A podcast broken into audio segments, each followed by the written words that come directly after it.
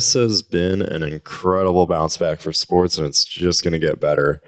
Welcome back to episode 26 of Inside the Minds. My name is Chris, and I'm joined by only two of us this episode. Uh, Kevin's got some stuff that he's Three, got sir, going three. on. What? There's three of us. There's three. Bart's muted, so there's three of us. Bart, Bart muted himself. Anyway. It's okay. It happens. There's three of us. There's three of us this this episode. Kevin Kevin won't be joining us today. Like I said, he's got he's got some stuff he's got going on, but uh, He's got Matt some uh, duties to do. does well, he's not pooping Oh, yet. yeah, that's true. He's not pooping yet. Yeah. yet. How are you guys doing? You know, I'm good. Uh, Chris, by the way, it's episode 27. You know, I'm glad I was able to correct you there. Um, sorry, just had to Throw correct you. Yeah, sorry, let's not fight. Love you, dude.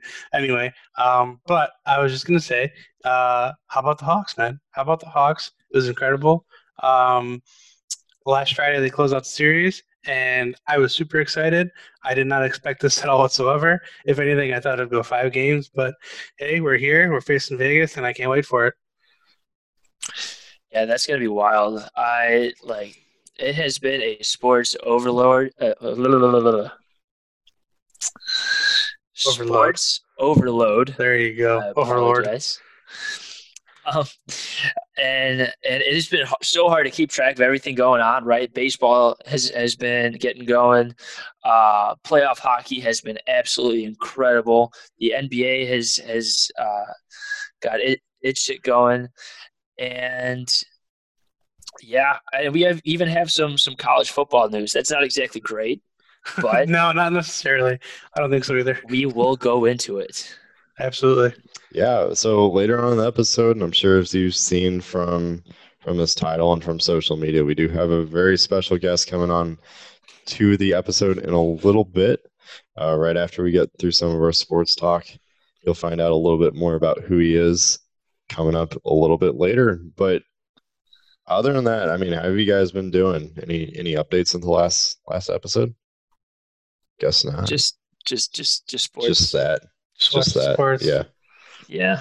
So- Oh, and UFC too. Let's not forget about the UFC. Yeah, I caught a little bit of that on, UFC. on on Saturday as well too. Lewis with the dominant performance. So I honestly thought that would have been a closer, bar, but yeah, we'll get into it later. so Absolutely. My girlfriend is getting her wisdom teeth taken out. I'm going with her and her sister tomorrow, and they're both getting all four of them taken out taken out at back to back hours. So by the time that this episode is released, I'm pretty sure that they'll both both both be out out of their respective surgeries and starting the road to recovery. So but at this point of us recording, we're still kind of uh still kind of that stage where it's like, well, we'll see, we'll see how this goes, but I'm confident they'll be fine one way or another. Do you guys got your wisdom teeth eating mac and cheese.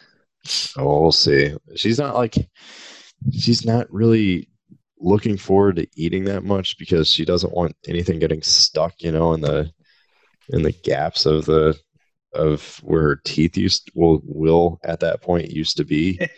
Yeah, when I got my my wisdom know. teeth pulled out, they're they're Yeah. called they're called dry sockets, right? So you just gotta Yeah. like spray salt water back there. That's what Um, she's really yeah, afraid those- of. those do really suck. But I mean, I, I pretty much ate uh, mac and cheese, applesauce, and I think after like three days, I was kind of almost eating back to normal. So So I didn't get my wisdom teeth removed, but Kathy did. Uh, and my Kathy's my wife. Very nice. Anyway, I had to throw that in there, little Borat. Um, but she did, and the she got two of them removed, and she was super hungry and sedated, and she wanted Chipotle. And a couple hours later, after she fell asleep, uh, she wakes up. She's like, "I have rice in my sockets uh, that Oh no. that were removed, and I couldn't really say no to Chipotle because you know she was kind of she's kind of craving it after surgery. So, but uh, that that was an interesting story to for her to tell. yeah, ice cream is the way to go too. and apple juice, uh, and sauce, apple sauce too. Apple sauce is a good one. I know Bart, you told us about this one time, not the one time, but uh, hopefully the only time you've ever gotten your wisdom teeth taken out. Like, did didn't you have like an experience with that? Am I remembering Ah, that right? yes. The the sedation. Yes. For me, for me, it was a joyride. Okay, I couldn't feel anything. Right. So when you're sedated, you're completely numbed out. You can't move. So the entire time, I was pretty much just trying to like lift my arms and my legs. I was like kicking my legs. I was smiling, even though like nothing was happening. Right. I wasn't moving whatsoever. It was a, a joyride for me. And then they injected something. I knocked out. I wake up on a bed. I was like, all right. It wasn't too bad. It was just the days after. It was kind of, it was just annoying. Rinsing your mouth with uh, salt water isn't isn't fun. Yeah, Bart, I never uh, got my wisdom teeth removed, but I did get sedated for surgery. Uh, and the last thing I remember was obviously this is a harder kind of knockout, uh, but they essentially injected something into my veins through the IV that was there, and I started dozing off, all loopy and such. And then I wheeled my way to the operating room. It was for hernia surgery, so transferred me from my bed to the operating table. I saw a light. Doctor said something. I answered something. He told me I answered something funny. They all laughed, and then I started to snore. And then there's my sedation story. That's all I remember. I can't tell you if I started kicking or anything, but Yeah, yeah Right. my, my my mom also had when like when she got her wisdom teeth pulled out. Hers is a little bit scary of a story. So hopefully this doesn't happen to Megan and her sister. But uh, she felt like spiders were crawling all over her body, and obviously you're numbed out and you can't move. So that was like she was very creeped out. She's very scared of spiders now too. So Chris, don't tell Megan. Good God, I'm I'm glad this is going to be released after after they're done with this. Don't tell Megan. Yeah. Just My don't do it. God, yeah, it's it's pretty scary. no kidding. So when I got my two bottom wisdom teeth taken out, that's the only wisdom teeth I've gotten taken out so far because my tops came in and they haven't really bugged me at all. They've just been kind of there and don't really feel the need to get them taken out if I don't really have to and they're not making me uncomfortable. You know what I'm saying? So my story is that I walked in to my dentist's office, right? Because my dentist, he's also an orthopedic surgeon. So he's kind of like the guy who knows how to do it all. Um, and I only say that just because I know that there are some dentists, there's orthopedic surgeons, and there's not a lot of like the combo. Am I getting that right? Or am I just you got I thought you guys were I have no dental experts. Yeah, I don't know. We're not. kidding? I don't have. I don't have a dental degree or anything. Are you serious, Um, Matt? I So can you try lied to to- us? I can. Well, I mean, I Matt. did pull those teeth with pliers I can- I- but I can be was- a Google doctor. We have a Google Doc. yeah. Does Um. that count? Well, I've got an MD and WebMD. Does that if that makes sense? Sure. Yeah. Yeah, not? apparently I've gotten cancer a few times according to WebMD. So Yeah, absolutely. No, but I walked into my dentist's office. They're like, okay, right this way. And I sat in the chair and he's like, okay, here's a numbing agent. And he put it on my gums. And he said, okay, we're going to give you a shot of Novocaine. And he put that in, waited five minutes, and then he pulled them out. So you so, so you were awake then, right? I was awake. Yeah. Fully awake. I'm kind of glad I didn't have to do that because that sounds awful. I am kind of glad I did it that way, honestly, because once I was done, I stood up. I'm like, all right, let's drive home. And then he drove home after. I, I didn't actually drive Chris, home. Chris That has would've been- balls of steel. That would have been inc- incredibly dangerous. I didn't drive home, but I, I just felt good. Like once it was done, I had some water, you know, that like salt water solution that they give. Well, they gave to me at least, but they gave to me and I spat it out and then just went on my merry way. And then my ex girlfriend broke up with me later that day. So it's a good day. Mm, okay. well, that's Oh, a, man. that's a good sad. times. Do you do you want to talk about it, Chris? No, no. I, okay. I'm just kidding. I'm just Honestly, kidding. Oh, Oh wait, I actually got my wisdom teeth taken out like seven years ago, almost today. That's crazy, and I know that because it was like three weeks right before I moved into NIU. So, yeah, I'll I'll just tell the story really quick. And if you're listening, no hard feelings whatsoever. It's a really funny story to me now. So basically, I Can't wait for I. I get back home from getting my wisdom teeth taken out, and I'm not saying I wasn't like dazed or anything, but I was kind of out of it still. Like I guess it, the whole trauma thing from getting your teeth removed or something like that, it was still kind of affecting me. The adrenaline was going. Anyway, I was still recovering from that, and I remember it was like six hours or so after I I gotten back home and I was still out of it. And I remember getting this like really long text from her. And in essence, it just said, like, I don't think this is working out. And I'm pretty sure I just responded. I just said, okay. That is a proper There you go. response. And then, go, like. Deuces. That's the way I remember it. It's probably not how it happened, but it's the way I've been telling the story forever. And that's how I just We'll go with remember it. And then the next day, I remember thinking, "Wait a minute, I see it breaking broken up with?" should, Yes. should we get her on the pod? Uh, no, we reach I out? think I, I've I have a strong inclination she would not want to come on this pod. No. Um, yeah, I I know. know. Sad, I, I would but- think the same, Chris. You know, unfortunately. Yeah, yeah, and I don't blame her. I kind of suck. So, not the point. But No, Kev. Oh, you just called me Kevin, so that there that confirms it. Yeah. Oh, Kevin, we confirmed it. miss you if you're listening, by the way. So Yeah, we just in do. case. I don't know do. if we do or not. Bart obviously Anyway. does. Anyway, let's get let's get into some sports talk because Major League Baseball is a total mess, and I'm getting really mad as a Cardinal fan because it just seems like more and more questions are getting popped up, and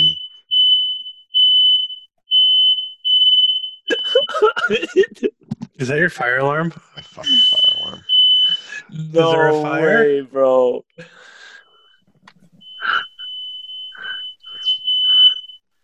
No way. Is there a fire? Oh no, I'm I'm gonna bring the laptop with me though. Okay, kind of want to see. All right. What a podcast. This is great. This is amazing. Did it stop? Oh It's not even in there. oh Was it the microwave? no, it was the oven. Okay, so I guess we just turned the oven on, and we're gonna the entire apartment's about to blow up. It's at 450. I don't know why it needs to be that high. yeah, no kidding. Are you guys? What are you guys making? It was it was just a small Burnt pizza. pizza. What do I do? I don't I don't know. Do I let it cook? Microwave maybe. Turn it off. Might as well now. yeah, sure. This is- I don't really hope know to be honest. I've never hope- heard of a pizza needing to be cooked at 450. I hope this gets clipped in. Look, no, look, look at this. Look at this tiny pizza. Look at this tiny pizza. What on earth? That is that is a microwavable pizza. You do not need to uh, bake that shit. No, I mean like it's the size of a microwavable pizza. Right. Can I? I'm sorry. What do I do? I really don't know.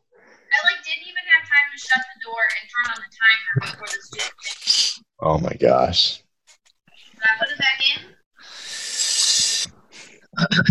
in? This is A plus content. I don't know. um, sure. Maybe lower the temperature a little bit and just let it cook a little longer. I don't. I think the rules of cooking. Well, it's already at. It is it. Yeah, it's heat up. Okay. I I don't know what to do. I I I think. Throw that pizza away and uh, order some food. all right. Yeah, if that doesn't go in the episode, then I don't know what should. So if you're listening to this right now, that's some A plus content. And back to the Cardinals we go. Oh yeah, that's what we were talking about. I was trying to figure out. No, it's a small pizza though. It's like, and she really wants to bake it, which I understand. Like, I don't, I don't like microwavable pizza. I don't know about you guys. I'm just not a big microwave pizza guy. Nah, I get yeah, that she wants wrong. to. Yeah, I get she wants to bake it, but 450. What? What? Pizza needs to be baked at 450, especially that 315 should be fine. Maybe even 250, you know? That's what I told her. I'm like, just put it down at 350 and I'll see what happens. But Just let it anyway, stay there longer. yeah, no kidding. But anyway, huh? This tiny ass pizza says it needs to be cooked for 12 13 minutes. That doesn't that okay. Just as a point of content, guys, that was like what? An eight inch pizza, ten inch pizza, maybe. A ten inch, yeah, super thin, and it said it needs to be cooked 450 for 12 to 13 minutes. that would absolutely incinerate it. It's on 450 for 7 minutes right now. I would have put it at 350 for maybe that long. I'm just doing what it says. Ah, man, that sounds bad. Yeah, just do 350 or even 315. For Yeah, 15 Bar's- minutes, that should Bar's- be fine. Bart said 350. It's too late. It's too late, Bart. I said it's too late to apologize. All right, that works. To the Too pizza. late. The The pizza pepperoni. is getting burnt. Along with the sausage. Along Well, with the entire co- apartment complex. It's only pepperoni, so we're good. It's too Any- late. For the pepperoni. Oh my god, this is a great episode. Anyway, And then so we go back to the Cardinals okay, so the Cardinals are making that me are mad. burning up just like the pizza. No yeah, kidding. same situation actually. Essentially. It's it's so frustrating because I'm a Cardinal fan, like some of you know, and Chris Rongey of 101 ESPN in St. Louis said he wouldn't be opposed to seeing the Cardinals being a sort of exhibition team for the rest of the season. Like it counts in the standings for everybody else who plays them, but it doesn't count for the Cardinals because they've missed so many games. And honestly, I'm not really opposed to that because it this is getting ridiculous. How many games have they missed? I mean, it's going to be like two weeks since they played. More than the Marlins, uh, essentially. Yeah. That's what Chris Rongey said on uh, ESPN 1000 when he was on with, this afternoon with Carmen Jericho. Um, he essentially said that they've missed more than the Marlins, and uh, there's going to come a point in time where the MLB is going to have to say, "Hey, you guys are either going to be an exhibition team, or you guys are have to have to meet a game goal of like let's just say 50 something, 50 games, let's just say, and if they don't hit it." Let's just say they're 49 and then they don't hit game 50, then they're out of the playoffs. Even though it's kind of not their fault, but at the same time, it is because they're breaking all the rules. So, No, I'm not opposed to that by any means. But uh, yeah, I mean, essentially, the new rumor I don't know if, yeah, if we were talking in our group chat, Huh. is that all the bars around Busch Stadium uh, were open. They were following no rules at all whatsoever. All the nightclubs were open, and then they were just packed to the brim. And they, you know, unfortunately, I don't know. Uh, I guess none, no one likes, likes to follow the rules in St. Louis. So, But they are containing it within themselves. exactly, which is the wrong way to That's do that. Frustrating. Whatever. And you know, I don't think I think some people are just really overreacting to it too, in the sense that we don't need to shut down the entire season. We don't need to shut down the entire league because of one team. Like that's ridiculous. You know, like the teams like the Cubs, as much as I hate to say it, but um, but the teams like the Cubs are doing just a ton better right now. They haven't had a well, from what we know, they haven't had a single positive case. So why should they get punished for something that doesn't even involve them? Yeah, you know I mean, the bars around Wrigley are all open, um, but opposing teams apparently come to Chicago, uh, aka Cleveland Indians, and their pitchers that don't pitch decide to go out on the town, so and then get in trouble. Whatever. I mean, I think in the next episode coming up this Friday, we're going to have a lot more, probably in depth Major League Baseball talk about the standings and whatnot. And I would think that this whole Cardinal situation is going to be cleared up by then. I hope it is one way or another to where they either don't count anymore or they're playing again. It'll be figured out by then, but um, we'll definitely dive into some more Major League Baseball talk this Friday because that's definitely a sport that we really want to to cover, and it's kind of a shame that it's being overshadowed by all these unnecessary COVID cases. Well, with another league or whatever you want to call it that's kind of in jeopardy right now, same thing with college football too.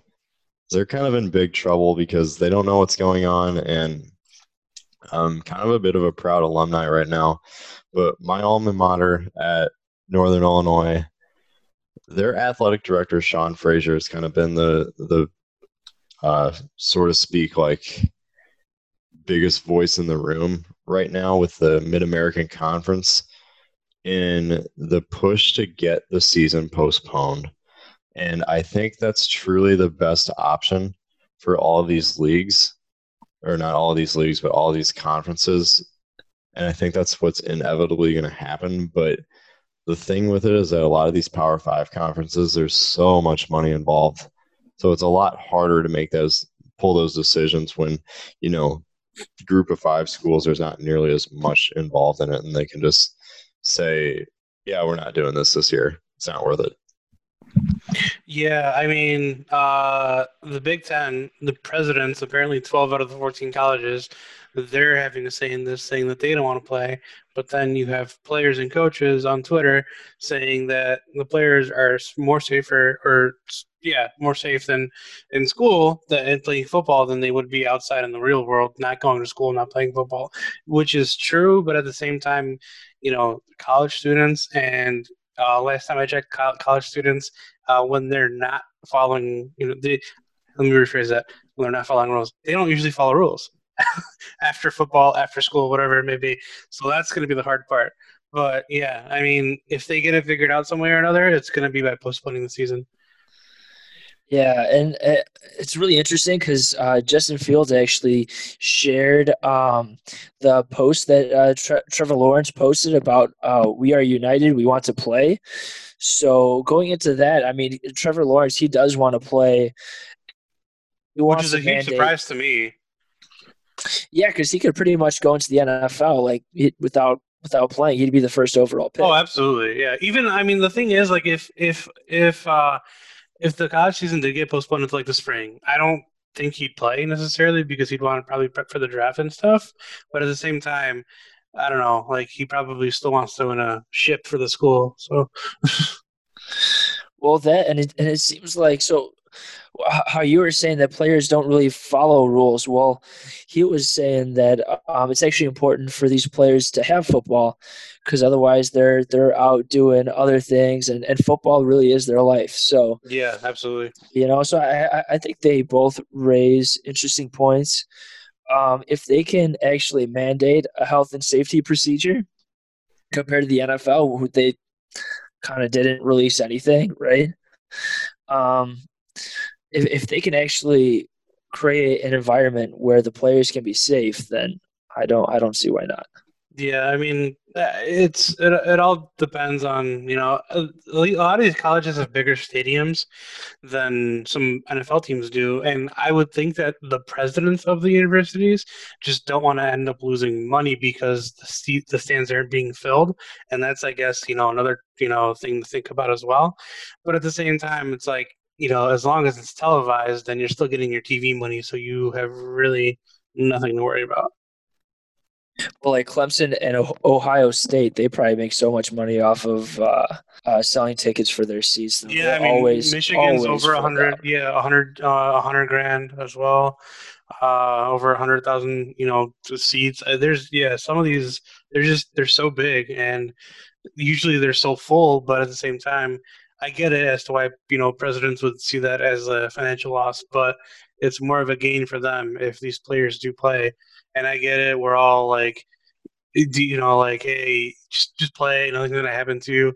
But at the same time, it's like they are looking out for themselves too. So it, it, the the the thing is, is that they're not paid in the long run yet. They will be starting, God knows when, even if that goes through. But they want to unionize. But part of the union is, is that you know you kind of have to pay anywhere that you're a part of the union. You have to pay union fee, and you can't pay union fee if you're not paid. So that's that's the whole deal with that. yeah, that's that's a really interesting point. I mean, I, I yeah, I, so I don't know if they can actually create a union. Yeah, I guess maybe once they start getting paid, then then than they could. But yeah, name and likeness and stuff like that. So it's a it's very interesting to see how this you know gets pulled off. NFL said that they're going uh, with no preseason, especially a month from today. I mean, there's going to be the first game, so this is it's going to be very interesting to watch. it's crazy. Absolutely insane. I don't know if they can unionize because they have to be recognized as employees of the university. Yeah, Like they can get they can get paid by the NCAA and they can get paid by sponsors and they can get paid by EA Sports or whatever. But i- if they're not employees of the university, they can't be unionized. So Yeah, I don't I think, think that's ever going to happen. The only thing is, is like maybe they they'd be recognized as employees of their conference because the NCAA is gonna have like no say in that if that does happen because these conferences have so much money, you know, by themselves. The big, the Power Five at least do so that they don't really need the NCAA anyway. Right. Yeah, that makes sense. But if you're a big college football fan, though, stick around for a little bit longer. We do, like I said in the earlier part of the episode, we do have a special guest that's going to be coming on talking some college football with us. So stay tuned for that.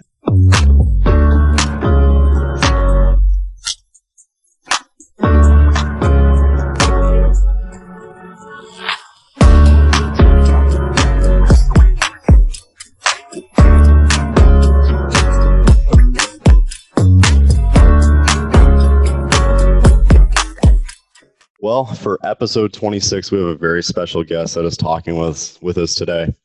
A former Tulane long snapper who made college football history as the first ever legally blind Division One football player.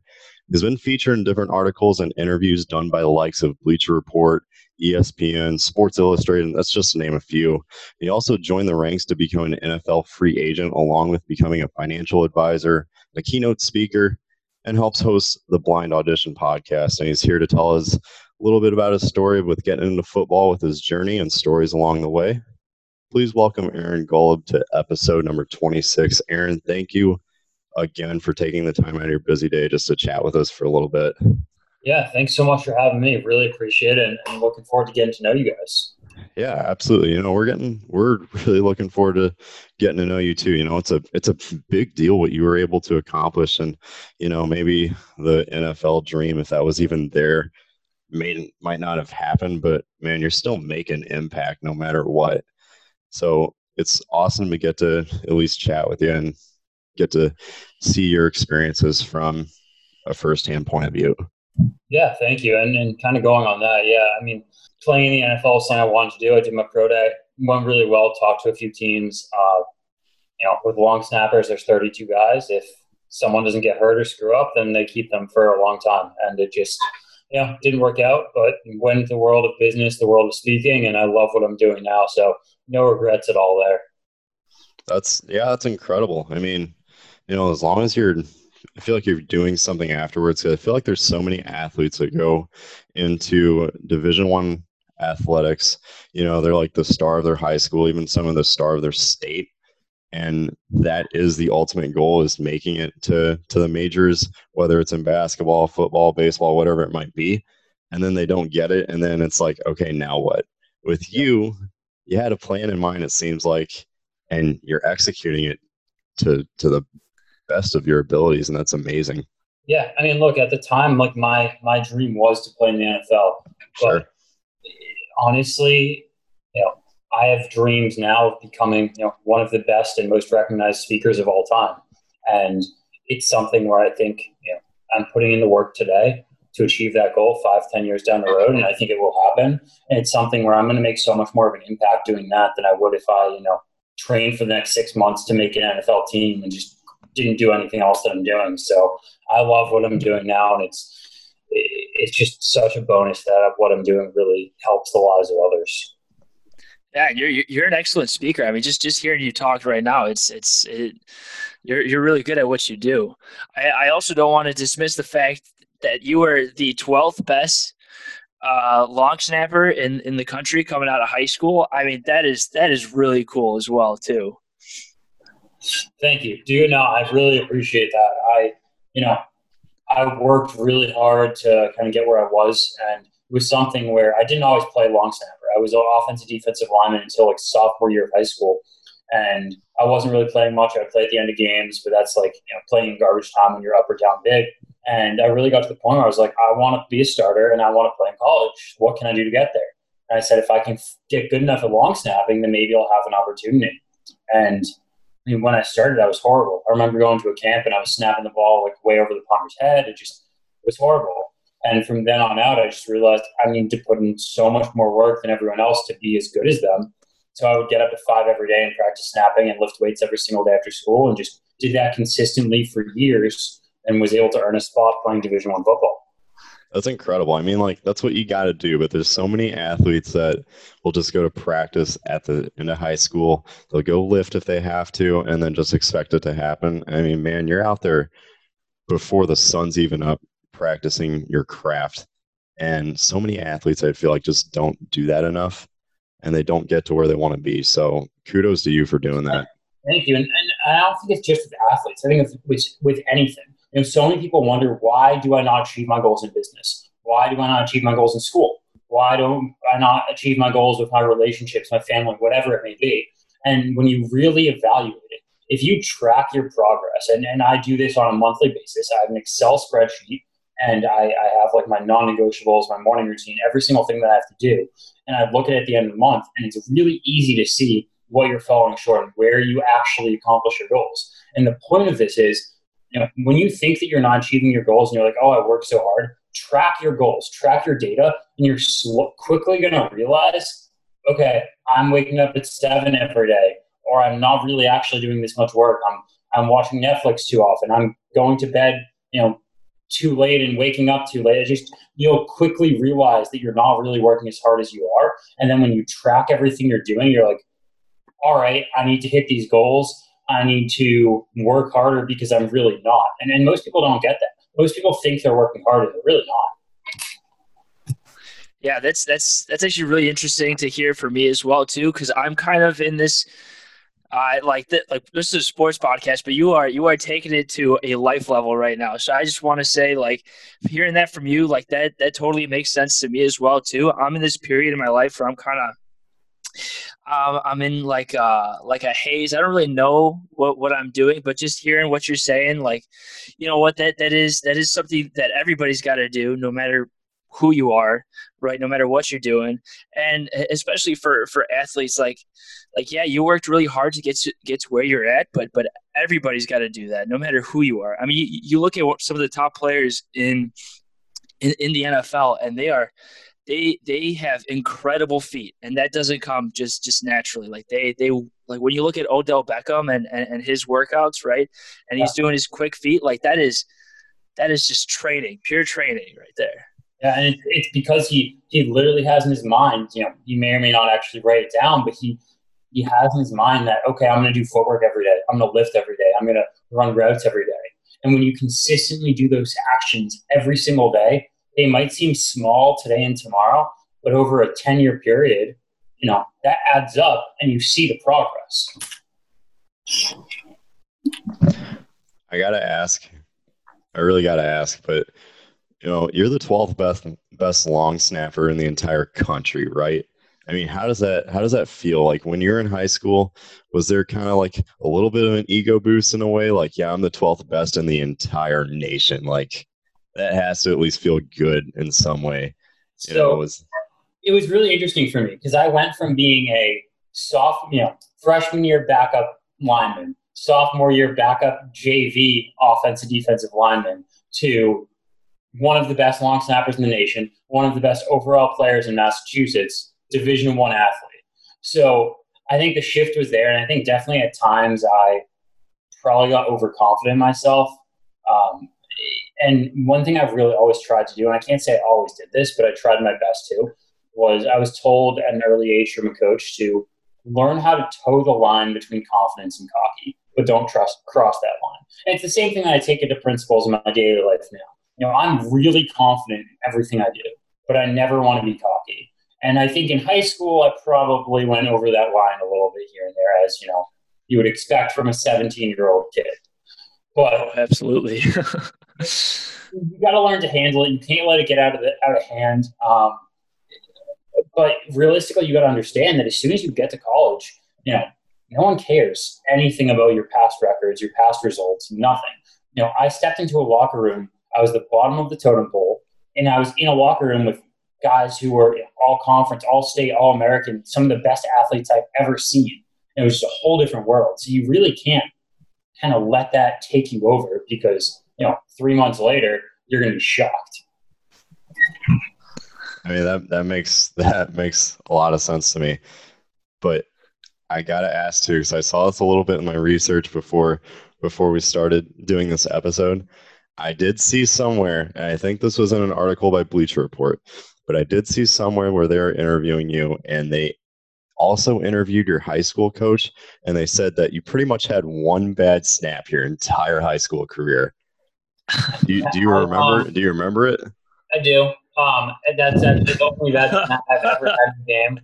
I never had a bad snap in college. Had one bad snap in high school. I was uh, very annoyed about it. I uh, yeah, I, I, I I don't know what happened. I, it was I, I don't know. I remember the school. It was against Lincoln Sudbury. I rolled the ball back to the punter, and the other team went and got it and pounced on and got the ball. But I yeah, I don't know. It just slipped out of my hands. I was not thrilled about that. That's the ultimate learn from your mistake, right? You do it once and then you literally never do it again. So something where I could have easily gone to the sideline and sulked, but instead I went to the sideline, got the kicking net, and snapped 20 balls and did them all perfectly and got ready to go back in when it was time. You know, it's it's how you react to that type of situation. It's the same thing with everything in life. If you take a bad situation and you let it own you instead of you owning it, then you're screwed. But if you take that bad snap and say, okay, let's practice, let's figure out what went wrong, go to the sideline and fix it, And the next time you go out there, you won't have that issue. Yeah, that's that's that's absolutely incredible. You know, and I know so many so many people that would just do it. They said, "Man, uh, at that point for you, you had a perfect high school record, right? You never had a bad snap, at, you know, other than practice. We all we all suck at practice, right? So, but that one time, that one time, and I bet that would that would that would have absolutely killed you at that point. Because for me, I'm a perfectionist too, right? So I would have I would have definitely sulked over that. So for you to be able to just uh, brush it off and say, "Don't screw that. I'm going to go practice and we're going to perfect this down so that the next, you know, 500 yeah. times that you do it, it'll never happen again." Like that's mental strength, dude. It was something also where like you know some of my teammates were giving me crap after because at that point I was talking to Division One schools and they were like, "How? Like, why would you do this? You know, that's you, you you're supposed to be better than that. Like, like, oh, you're not that good." Just like, well, I'm gonna fix it, and then two weeks later, I'm going on a recruiting visit to a big, you know, Division One school. You know, it's just fix the mistake. Everyone has mistakes. And the best players of all time make mistakes. It's okay. Just don't do it the next time, the time after that. Just fix it. Yeah, absolutely. And with that recruiting recruiting trip point that you just made, I also got to ask, like, what kind of offers were you getting out of high school? Like, were you seeing the Nick Sabans of the world popping up at your door, like offering you scholarships, or was it, you know, like Barton High School, you know, or it was a bunch of group of five schools like NIU, yeah, so Tulane for sure? Definitely not in Alabama. Honestly, first off, I, I love Tulane. It was the best fit for me. There's no sure. school like Tulane. There's no city like New Orleans. It's just it's incredible. And, and anyone who's never been to New Orleans, highly recommend it. First off, but um, you know the schools that I, I, had an offer from Tulane. I had an offer to play at University of Illinois. Actually, um, those were my two like biggest ones. I had like uh, from Michigan State, like a yeah, you'll probably make the team, come to school, and you'll walk on when school comes. And I was like, that's not happening. Either offer me or no. Um, and then there were a couple like D3 or D2 schools um, that kind of gave me offers, but I really wasn't interested in that. The biggest like visit I went on was I went on a uh, visit to Penn State. Uh, went to a game when they were playing Nebraska. It was a lot of fun. Loved it. Didn't end up getting an offer from Penn State, but you know, loved the, the experience. The recruiting experience is really cool, honestly. So much fun. And my dad loved it too because he would get to travel to schools with me, go walk around stadiums, locker rooms, sometimes games. It was just, it was a really cool experience. Yeah, talk about that a little bit more. Like, what was the typical Division One recruiting experience for you? Did they did they pull up to you at the airport with a limo and shuttle you off to the football facility? Like I I mean I wasn't anywhere close to even getting like a Division three look for baseball when I played in high school. So like Yeah, I we, can't we, we imagine. peaked, peaked in uh, middle school, so uh, yeah, junior high junior high was my peak. So like even today it still is. So but but really like what what was that like? What was it like getting the Division one treatment? You know, it was a little different for me than a lot of other players. I think in the sense of I- wasn't a star quarterback, I wasn't a star lineman, and you know, just I wasn't you know getting flown all around the country, getting picked up in a limo at airports. You know, my dad and I drove down to Penn State. We went to the game, had you know, a meal before. Uh, you know, was there talking to coaches before and after and stuff. But it was definitely different than a lot of guys. But that being said, it was an awesome experience. I loved it. A lot of fun. Um, you know, went to a few other games, but it was that that was honestly a really big notable one for me.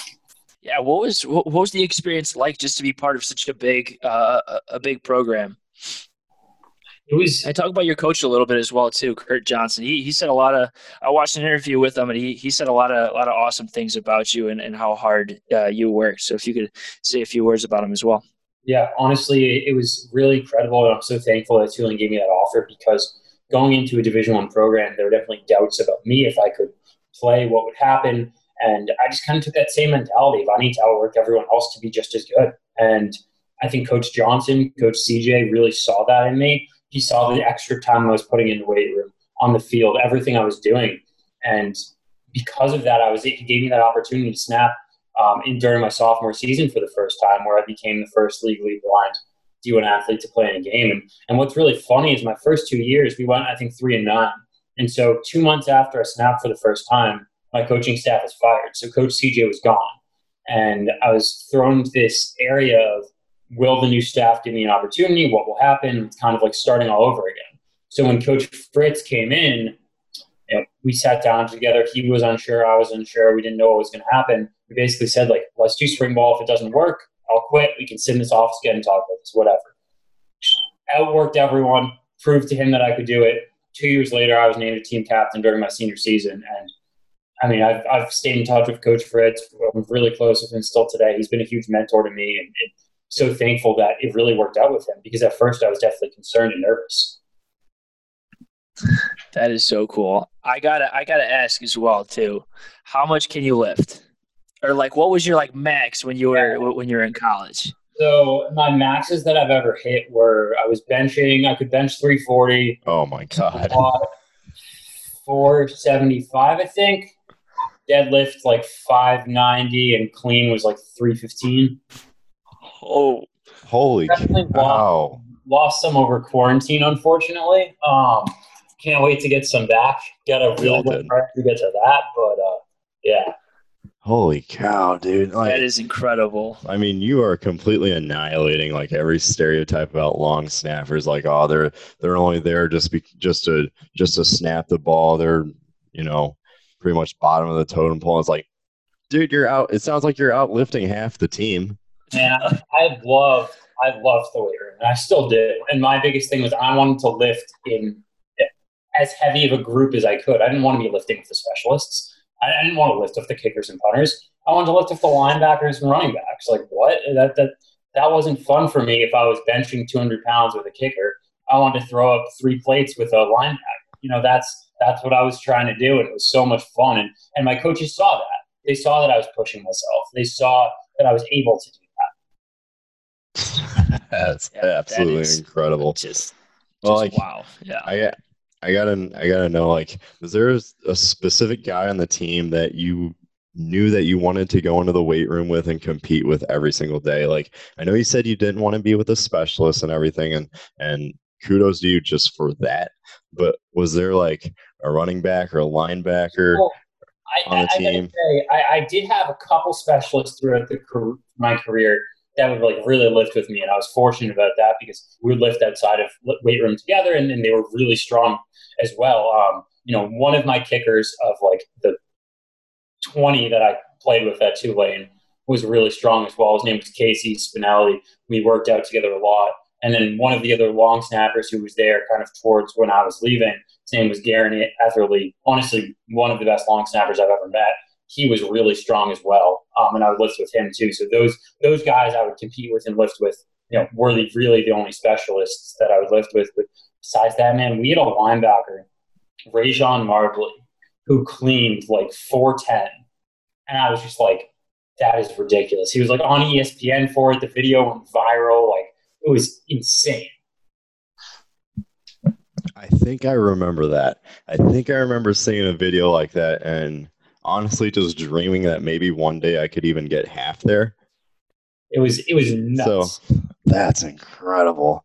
That had to been something, yeah, that I don't know. This the locker room energy I can't imagine or the weight room energy. Like being there, like seeing it on video is one thing, but actually being there and feeling that energy, that had to have been incredible. Man, there's there's nothing like it, and and I'm that's definitely one thing I miss a lot about playing is just the energy in the locker room and the weight room on game day, whatever it is. And you know, I go back from time to time. You know, obviously, it depends on what happens this year, whether or not I'm able to go back or not with everything going on. If football will even play, who knows? But uh, right, yeah, I mean, I would I would love to go back to a game this year if possible. It's a lot of fun to just go back in the locker room help you know pump up the guys, go be on the field with them. It's it's a lot of fun. Well, even speaking of that, you know, Bart and I went to Northern Illinois. Um, I actually graduated a, a few times.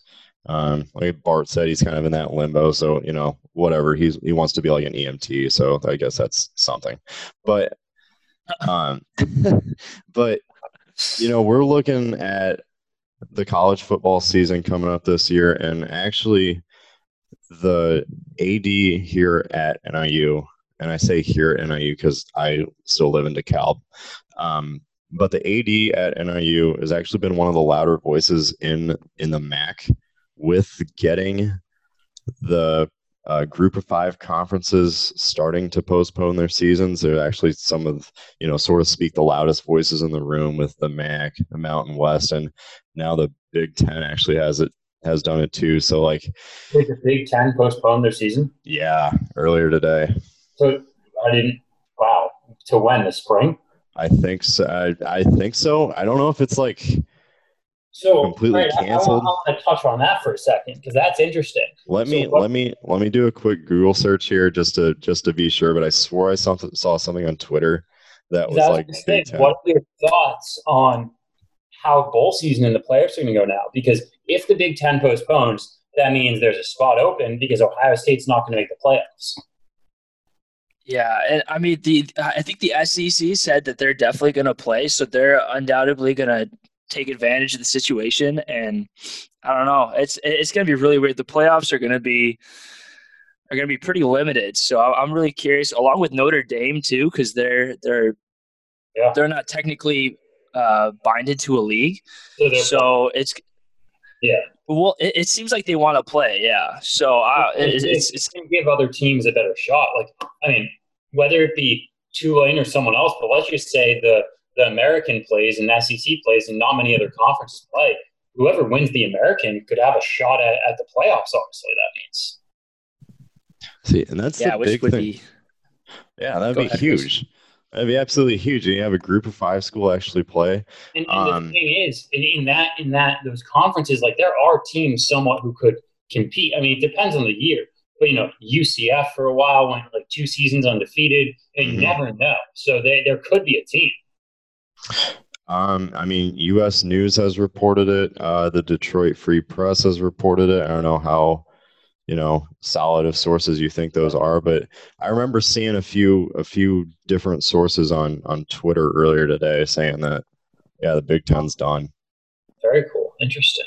Yeah, and that opens it up too to where, what if a group of five schools now starting to to look look good? Like, um, I, I saw that Central Florida is getting their their quarterback back, and I can't think of his name for the life of me right now. Um, but if they do, I mean, he's he, he was a Heisman candidate. Yeah. So you take that with um, UCF was a was is still I should say a strong football football school at the moment. it's not unrealistic if if this continues that we see group of five schools potentially get in. Yeah, I mean, you never know. It, it, especially because if the SEC, I know a lot of conferences are going to play only in conference, and so imagine how beat up a team like Alabama and LSU are going to be by the time you know bowl season runs around if they're playing every team in the SEC. I found the name. It's McKenzie Milton. Okay. Um, I remember he was uh he was a Heisman candidate for a second for for uh, UCF. Yeah. Um, but and then he went down with some sort of super gruesome leg injury, and then they weren't they wasn't sure he was ever going to play again. So it sounds like he's going to be back, but you know that that it, it would be it would be cool to kind of see one of those smaller schools be on that national stage. But man, what a way to do it, you know? Yeah. Especially in the especially in the in the context of what 2020 has been. Um, but going back to my original question, but someone who's lived the division one student athlete life like yourself you know what are some of the impacts do you think that would have on these athletes especially when the season was supposed to be start in a or when the season was supposed to start in about three weeks for for the national stage? Yeah i think the biggest thing is these guys aren't prepared to not play. Yeah. And you know, their whole life is football, most of these guys. Not everyone, but most people, their entire life is football, their sports. They don't, a lot of people don't really care about the classroom stuff. They do it because they want to continue to play football. And, you know, that's not everyone. That wasn't me, but I, you know, I love playing football, obviously. But there's a lot of things missing in the college football world that need to be added, you know, on top of football. And that's something that, like, I've really thought about trying to develop and bring to some schools is some sort of with my speaking with like mindset and working with teams on you know how they can transition guys after college what they can do with the guys in college to really prepare them for their mental game whether it be for on the field in school whatever it is. It's a really an interesting area that i've really looked at and trying to find a way at some point to break into because you know these guys whole lives are around football. And once that's over you know they just don't know what to do yeah, that's that's actually that's really interesting because it's it's a problem in the NFL as well too. You know, you you think like the the NFL career is, I mean, if you're lucky, maybe thirty years old, yeah. and then you're pretty much you're you're almost ready to retire. You know, so for some players, that's like one one uh, one other contract besides their rookie contract you know and, and, there's definitely examples of of players that have struggled with life after football and so you know that's that's that's a really good thing that you're trying to push for because I think it is really really important even for college students that may or may not make it to the the NFL they got to have that that plan or, or, or some sort of a financial plan to, to get them uh, get them through life. And and I think that everyone thinks that oh the NFL is the only way I can make money after college and that's so not true. And like, yes, if you are the next Tom Brady or Peyton Manning or Drew Brees, you're going to make more money than probably any other career. But my point being, like, as a long snapper, I'm going to make a hell of a lot of money when I become one of the top speakers in the country than I would have as a 10 year long snapper in the NFL. So it just, there are ways to make that type of money outside of football. It's just finding the right avenue that fits you and finding the career that your personality is suited for.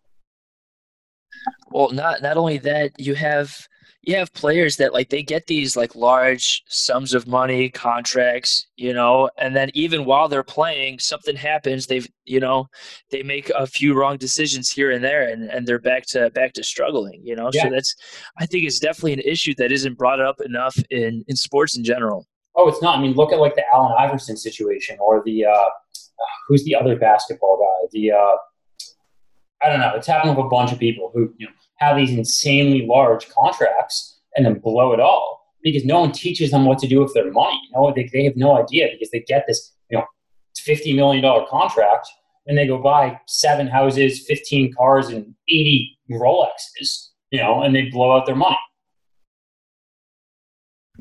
Is so is that something that you're kind of looking to go into? Um, I know you're a financial advisor, but is that kind of your niche in a way? Is that you want to help these pro athletes who get these multi-million dollar not only signing bonuses but contracts and themselves and then kind of guide them through I guess their financial life.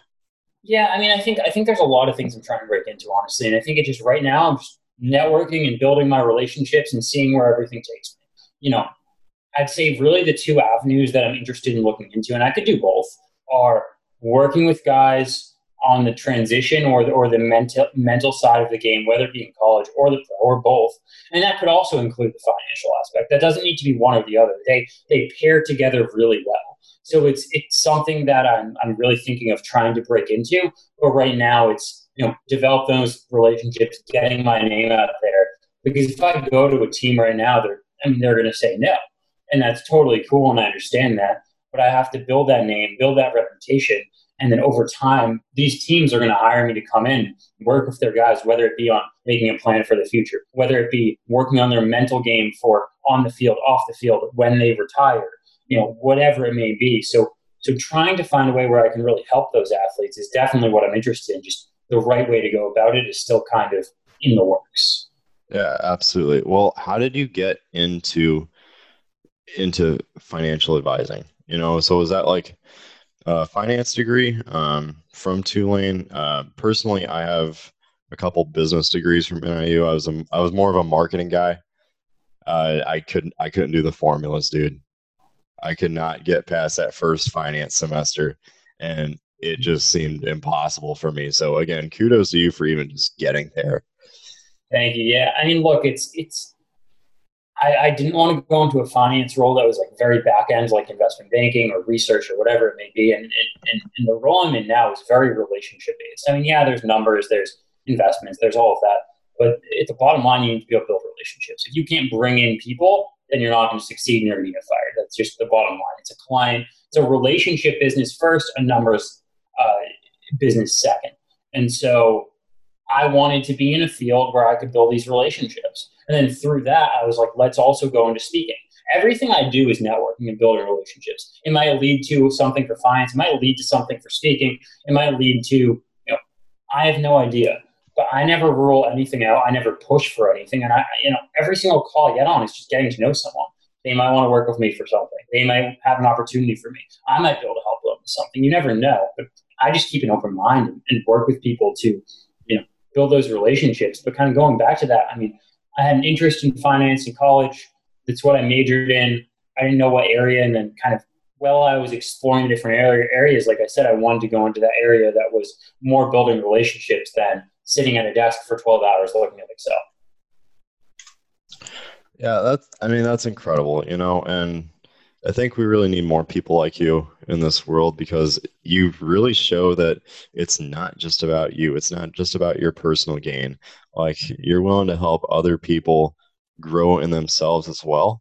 And I think we just need more people out there that that aren't selfish about their own personal well-being and they're kind of looking out for everybody else too. So that's yeah. incredible. No, thank you. And I think one thing that people don't understand is the best way to achieve your own goals is to help others with theirs. Mm-hmm. If you are a net giver, then people are going to want to give back to you. It just it's plain and simple. If you take, take, take, and ask for things all the time from people, no one's going to want to help you. But if you give a lot of value to others and whatever it is, and when you need something, they're going to be so willing to help you because you've already provided so much value to them. Yeah, yeah, and that's such a great mindset to have. So, I have I, I have one more question yeah, for you. Actually, yeah, and then I have I have uh, one or two more. Okay, all right. I want to go back to uh, middle school. What were you doing in the terrain parks? uh, yeah, it's when I was snowboarding. You mean? Yeah, yeah. I I read it in a SI article that that you were you were you were out in the terrain parks and uh, your parents were kind of like freaking out about it but you know. Yeah, so i still um, snowboard and I'm, I'm actually a volunteer instructor for for people with different disabilities. My dad and sister and i all do that but when i was younger in like middle school and early high school i was really into the terrain park and then when i got really serious fo- about football i just you know went to normal snowboarding because i didn't want to break my leg or something.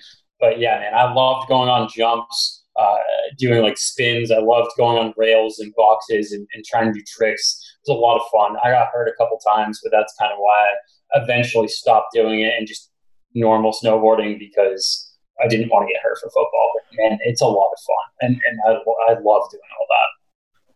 So, actually, that just led to another question because Bart kind of stole. Bart just stole a question from me. I'm not gonna lie, um, just knowing how to get it out. so he beat me to the punch. But have you ever heard of a place called Challenge Aspen? I don't think I have. Okay. I, I know Aspen, but you you got to go to Aspen, dude. It's incredible. Um, but this place is a is a is a business that that helps people with disabilities and it helps them learn how to ski and snowboard and do different uh, different other winter sports that they wouldn't otherwise be able to do. It's like an incredible, yes, incredible similar to what I organization. uh, uh, Uh, looks like Bart actually just got kicked. Sometimes his internet just goes out, so no my apologies for that. But um, but yeah, I had a buddy, a buddy's brother that worked there, and uh, he just told us all about it. So I didn't know if you had you had ever heard of it by any chance. Yeah, Um, sounds really similar to kind of what I do out east here, but honestly, man, like I'd, I'd love to do that sometime because I've I've actually never skied or snowboarded in Colorado or Utah or, or places like that. So that's something that I'm trying to do within the next few years. I mean, I know traveling really to things like that isn't really a thing for a lot of people right now. So I'm hoping that, and you never know, maybe by this winter it will be. So I'm hoping that I can do that soon. Honestly, I'll tell you this: it's unlike any other skiing or snowboarding you've ever done, and I mean that in the sense that the hills. And in this case, they're not hills, right? They're they're actual mountains, but the mountains are so incredibly long that if they feel like they, they don't they feel like they don't end. And when I got to go out there in Aspen, uh, it's called Snowmass. It's like the it's like the twin town or whatever. It's if you compare like Minneapolis and St. Paul, that type of thing. yeah, Um, so it's right next to right next to downtown Aspen. But they got a couple of resorts out there, and this is where this Challenge Aspen place is. So I wasn't sure if you ever, like I said, I wasn't sure if you ever made your way over to the middle of Colorado over there. But I haven't yet, but I definitely will. That's cool. yeah, yeah, you you definitely should. It's it's incredible scenery out there and incredible people too. Um, but before I let you go, uh, just tell me a little bit about what you did post football and how you kind of got started with um, your your uh, public speaking, um, your podcast as well. Uh, just kind of what's your favorite maybe memory or encounter with someone since you started with this? Yeah, so when I first graduated, I actually moved to Washington, D.C., was in a different role uh, in finance and hated it. It wasn't a good fit for me. And, and candidly, I was getting pushed out of it. It was something where it was like either I was going to find something else or I would probably have eventually gotten fired. Um, and I, I don't say that often. I, I doubt, I honestly doubt I've ever said that on a podcast, but that's cool. Um, making history. and it was something where I, it just wasn't a good fit for me. It just wasn't the right job for me, and that's totally cool. And, you know, Yeah. it was a lot of it was because of my vision for what I was doing. And I just networked my way back into a better role in Boston that was a better fit for me. Um, going on with that, you know, I had done tons of interviews throughout my entire life, and once I got back here, I was basically in this mindset of, in addition to this, I want to do something else to impact others, to to create like a side career for myself where I can build relationships, network with other people, and make an impact on other people as well. And I was like, I can do speaking, and I can really, really you know, be brought into teams, companies, events, whatever it may be. And that's when I really started it. Um, the podcast is really new. I actually started the podcast about a month ago, really for the same purpose to try and get my name out there more, to just bring on individuals. Right now, it's really just been friends, but it's branching out to people just to network and, and build those new relationships. Um, you know, similar to reaching out to podcasts like yours to try and get on new podcast, share my story to new audiences, get more attention, whatever it may be. But man, throughout the time of speaking, I, I've been connected to so many cool people.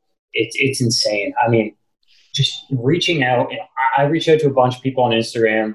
I've been connected to some of the you know really best speakers in the country. I, I've talked to this guy Ben Newman, who has become a kind of role model and, and mentor for me. He's uh, was ranked one of the top 50 speakers in 2020 this year. He you know, speaks to Alabama all the time, Kansas football all the time, and works with them really closely. In addition, you know, another guy who you know, I suggest everyone looks up. He's honestly the best story I've ever heard. His name's Damon West, and a little background on him. He he played football in North Texas. He was Texas. He was a quarterback. Got arrested for burglary and you know drugs after football. Sentenced to life in prison, essentially 65 years. Got out after seven. Changed his life completely. Now is a motivational speaker. Speaks all around the country at schools like Clemson, Alabama, all over. Is an author and a speaker uh, and a professor. His, his book is actually called The Change Agent and the Coffee Bean. Anyone who hasn't read them, go check them out.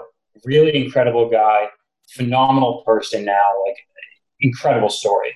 But man, like people like that, it just it's it's incredible how small the world of speaking is when you really dive into it and get connected to all these types of people. You meet some really incredible people. That's that's the stories you really like to hear. Um, I'm really glad that you did reach out to to us so we could get a chance to talk to you. I, I really am. This has been this has been an absolute treat. Um, I do have one one more question though before before I let you go. Um, have you gotten a chance to reach out to to Jake Olson at all? So I've talked to him once or twice. Uh, we yeah. were actually when I was in college, I think sophomore year. So I was sophomore, he was a freshman. After I had played for the first time, and he hadn't played yet because it was still his freshman year. Uh, I think we did like a, either a podcast or a radio show together where they brought us on and they were like, Aaron, like, what advice do you have for Jake? Jake, what questions do you have for Aaron? Blah, blah, blah, like things like that. So that was a lot of fun, honestly, getting to give him a little advice. Um, haven't talked a ton through the years. Uh, we talked, I think, like maybe six to eight months ago. Just I reached out to him uh, wanted to chat about a couple things. We talked a little, but uh, yeah, honestly, phenomenal person, great guy, and and he's really an inspiration, great person. Haven't talked as much as I would like. I'm hoping that in the future we get to become closer friends and really develop a relationship. But he's a great guy. He, he seems like uh, it. I mean, the entire college football world I think you just heard Bart there. he might be. Yeah, that was that was sorry. yeah, it, it's just my video that's not working, so I'm glad I can at least uh, uh, say something. Yeah, that's fair. But, um, sorry, sorry. Let me. I just wanted to ask one more question. Yeah. All right. And uh, so we are we are a, a, sports beer food podcast, and I was wondering if you have a restaurant in New Orleans or wherever that you you think is the best that there's nothing that compares to it? Dude, there are way too many restaurants in New Orleans that are incredible. Um, oh boy, I don't know if I can even pick. Man, there's so many. I mean, like, there's so many authentic ones, like like places like Meril, places like uh, Domilise's, just so many interesting food. Whether it be po' boys, whether it be you know different types of French or or Spanish or whatever it is type of food. It's such a unique city where if you go there, just try so many places because there's so many good restaurants. Are you a big oyster guy by any chance? I love oysters, man. So oysters so, are great. So have you ever been to Acme Oyster House then? Yeah, Acme's good.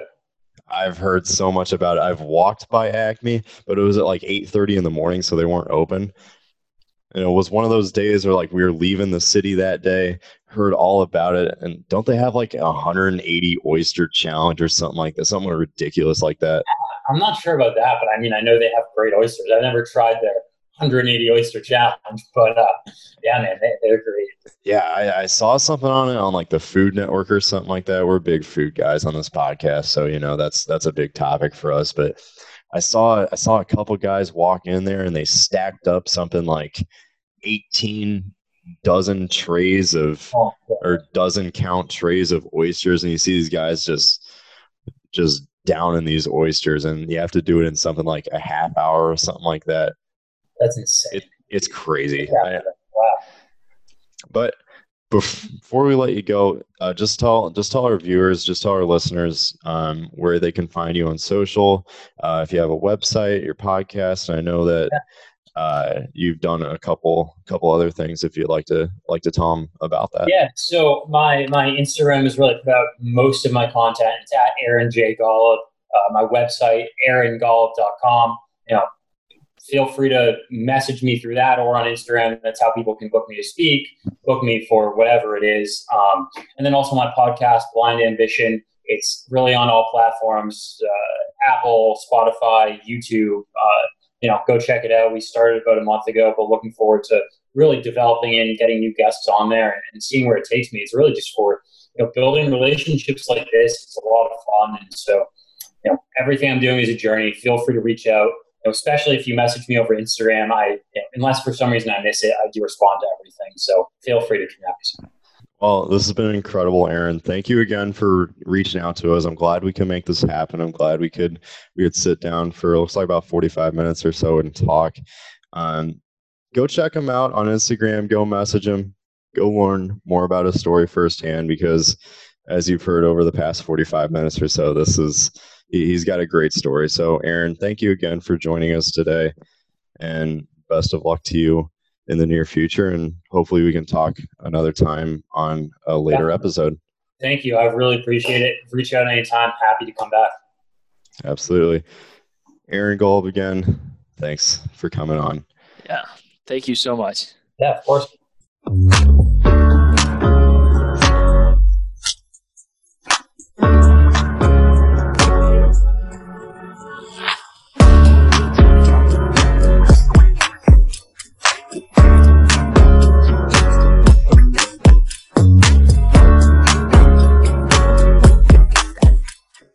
Let's get to the sport that has had the most action to it thus far and the most shocking aspects to it, too. The National Hockey League playoffs have been insane. And at the time of this recording, we do know that more than likely the potential or the landing spot for Alexi Lafreniere will be the New York Rangers. And that is insane since the last podcast that we had, the last episode that we had.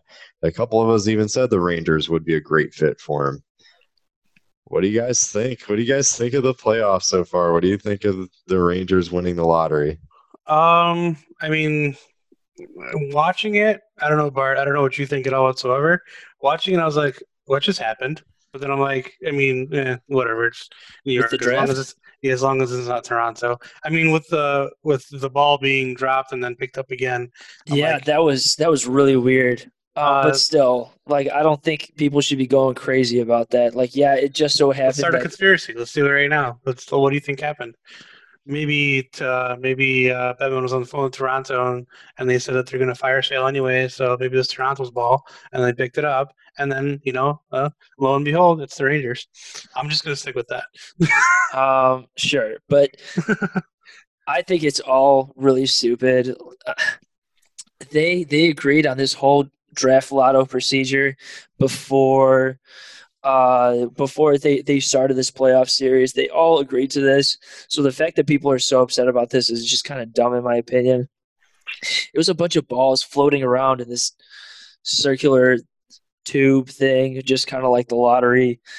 And the Rangers won. I think it's a great fit. I think New York needs it. So I'm not upset.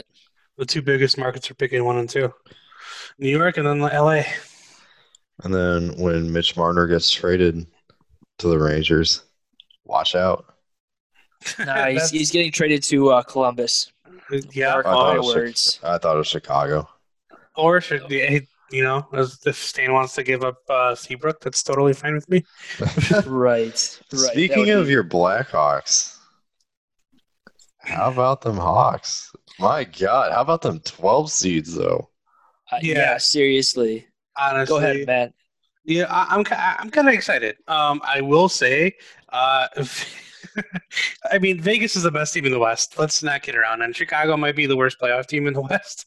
So, especially after going into like, they they sold at the deadline, kind of you could say, because they essentially had a goalie tandem. They weren't doing so hot. They sold Lehner off, and lo and behold, hey, there is Lehner. On Las Vegas, and now they're going to be facing each other, and it's going to be great. I can't wait for it. Um, Max Pacioretty is back. Uh, I am scared for my life.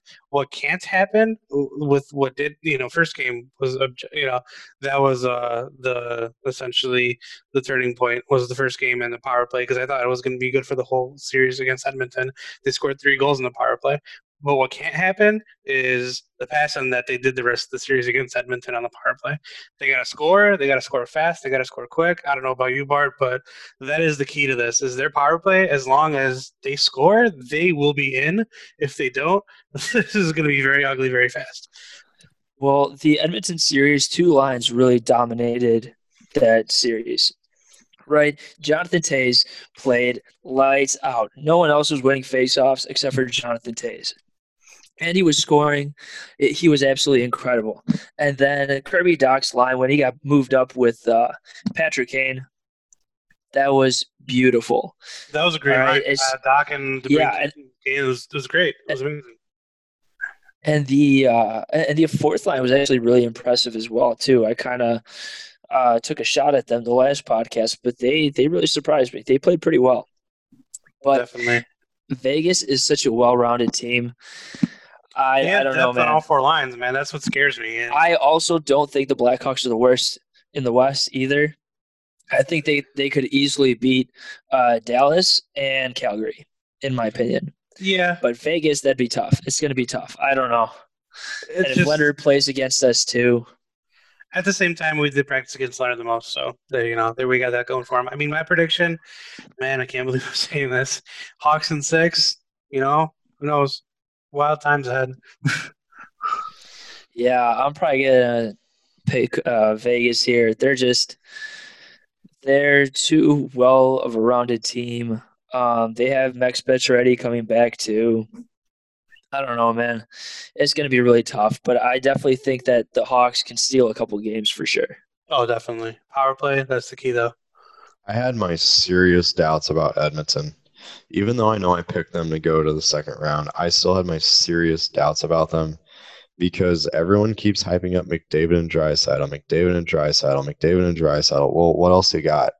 I mean, I I know I know Draisaitl will be the Hart winner. Okay, I know McDavid is McDavid. Okay, but what else you got? You know, they Yeah. can't keep putting up four points a piece per night, or you can't expect them to put, or at least one of them put three points, Which Connor Oh, McDavid did. which he did. He was did- pretty much- literally did. Yeah, absolutely. Pretty much But scored what- three three points a night. But it's like, what else do you got? You know, Well, Chris, you know what um, the McDavid situation reminds me of is Mike Trout on the Angels. It's like, what else you got? You know what I mean? It's like, Yeah. you know, eventually you're not going to get anywhere if you don't have a supporting cast. They don't have a defense. They have a goalie that's washed, and then another Two goalie that are that's- washed. Yeah, essentially. Then the other one's like, I mean, you can go in because this one sucks. So, but hey, you know, it, it is what it is. Their five on five wasn't. They're they're still not that great. They, you know, I don't know if they will be great going. That last game was a tough loss, though. Like it really was, man. Especially on that uh that power play, the the major that they got. That's Yeah. uh they got they got Drake the Hawks got Caggiula. Yeah, the absolute genius. Yep, that's all I'm gonna say. Bar, what's your prediction for the for the series though with uh Chicago and Vegas? Uh, probably Vegas in six.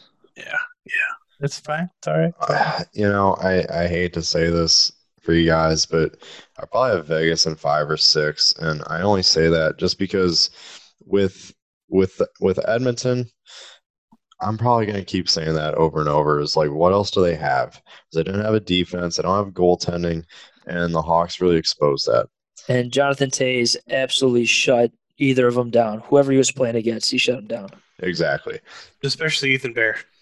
My thing with Vegas is I think that Vegas is going to find the Blackhawks discrepancies that they've been dealing with the entire year. And I, I know if you're a Hawks fan listening to this, well, de Haan was injured. Well, it's like, okay, that's fine and dan- or de Haan was injured. Seabrook was injured. It's like, okay, that's fine and dandy and all, but they still struggled with it a lot. And they still struggle on the penalty kill right now. And Vegas is a very good penalty or a power play team. So I think that's going to be a major discrepancy that they're going to get exposed to, and they're also very good defensively. So I just, I just can't see it going into seven, and I'm kind of having a hard time seeing it going to six too. But I can see doing it, but Vegas is making it out. for sure. Vegas Vegas plays a lot more of a simpler game as well too. So Right. Edmonton, they rely on flashy plays and Connor McDavid stealing the show. You know, his speed. Uh, so, um, but Vegas, they're all they're all fairly quick. That's the problem too against our aging defense. That's that's going to be the problem. I mean, fun fact. they're actually one of the youngest teams. Yes, that's what I was going to mention. The the Hawks are the youngest team uh, based on average age in the playoffs right now. yeah, at like 24 25. 24, 24? Point, 24 point something years old. Yep. Yeah, I know. It was amazing to me too. Yeah, so our defense really isn't that old. I mean, Connor Murphy's like 25. yeah. de Haan's around the same. It's just Duncan Keith is the outlier there at 36. Yeah. Uh, Chris, what do we uh, what do you what do we got going on with Colorado and uh, and uh, Arizona? What are we thinking there? Colorado and Arizona. It's interesting. I don't see Colorado having any trouble whatsoever. Um, I didn't think Nashville was that good to begin with. I was kind of surprised that that they were even in the position that they were in. Um, and Arizona exposed them. The problem with it is that I'm still sticking with my Colorado pick to go to the final. They just look really good in every one of their qualifying or not qualifier games, round robin games. And I know they lost to Vegas, but that was a game they could have easily won too. So That was a great last round robin game that, too. that It was a pretty fun. great that was a great game, but I feel like I've uh, they're just going to get exposed. They don't have enough. They don't have enough of an offense. Their defense is fine. Kuemper stands on his head every day, but I don't I don't see them. I don't see them moving past the Avalanche. Yeah, Phil Kessel's always good in the playoffs, but Taylor Hall, this is only a second shot um, with it a win in the postseason, so it's gonna definitely be interesting to watch. I I see this being one of the only sweeps. Um, I, it's it's just gonna get ugly. I mean, Kuemper is not gonna be able to stand on his head for that many games. Maybe they'll steal a win, maybe in overtime.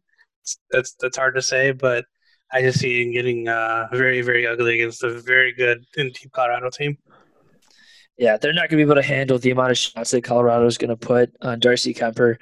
And Kuemper, he's probably going to have like 40 saves a night, but it's not going to be enough. So the one matchup that I can see that's going to be really interesting, at least in the West, because the East is full of them, in my opinion. Calgary, I think, has a chance to move past Dallas. Benn, Jamie Benn, and Tyler Seguin are extremely streaky, extremely streaky scores. they've been they've been criticized for it in Dallas for the past several years now. The problem with it is kind of the same way with the with the McDavid Draisaitl situation. You can't just rely on both of them, even though it works for him, and even though it works for him to get to the second round at least. I don't know. Calgary's played in some meaningful games and they've looked really good. And Dallas, Dallas was a thirty second, you know, or thirty seconds away from not getting a single point in the round robin.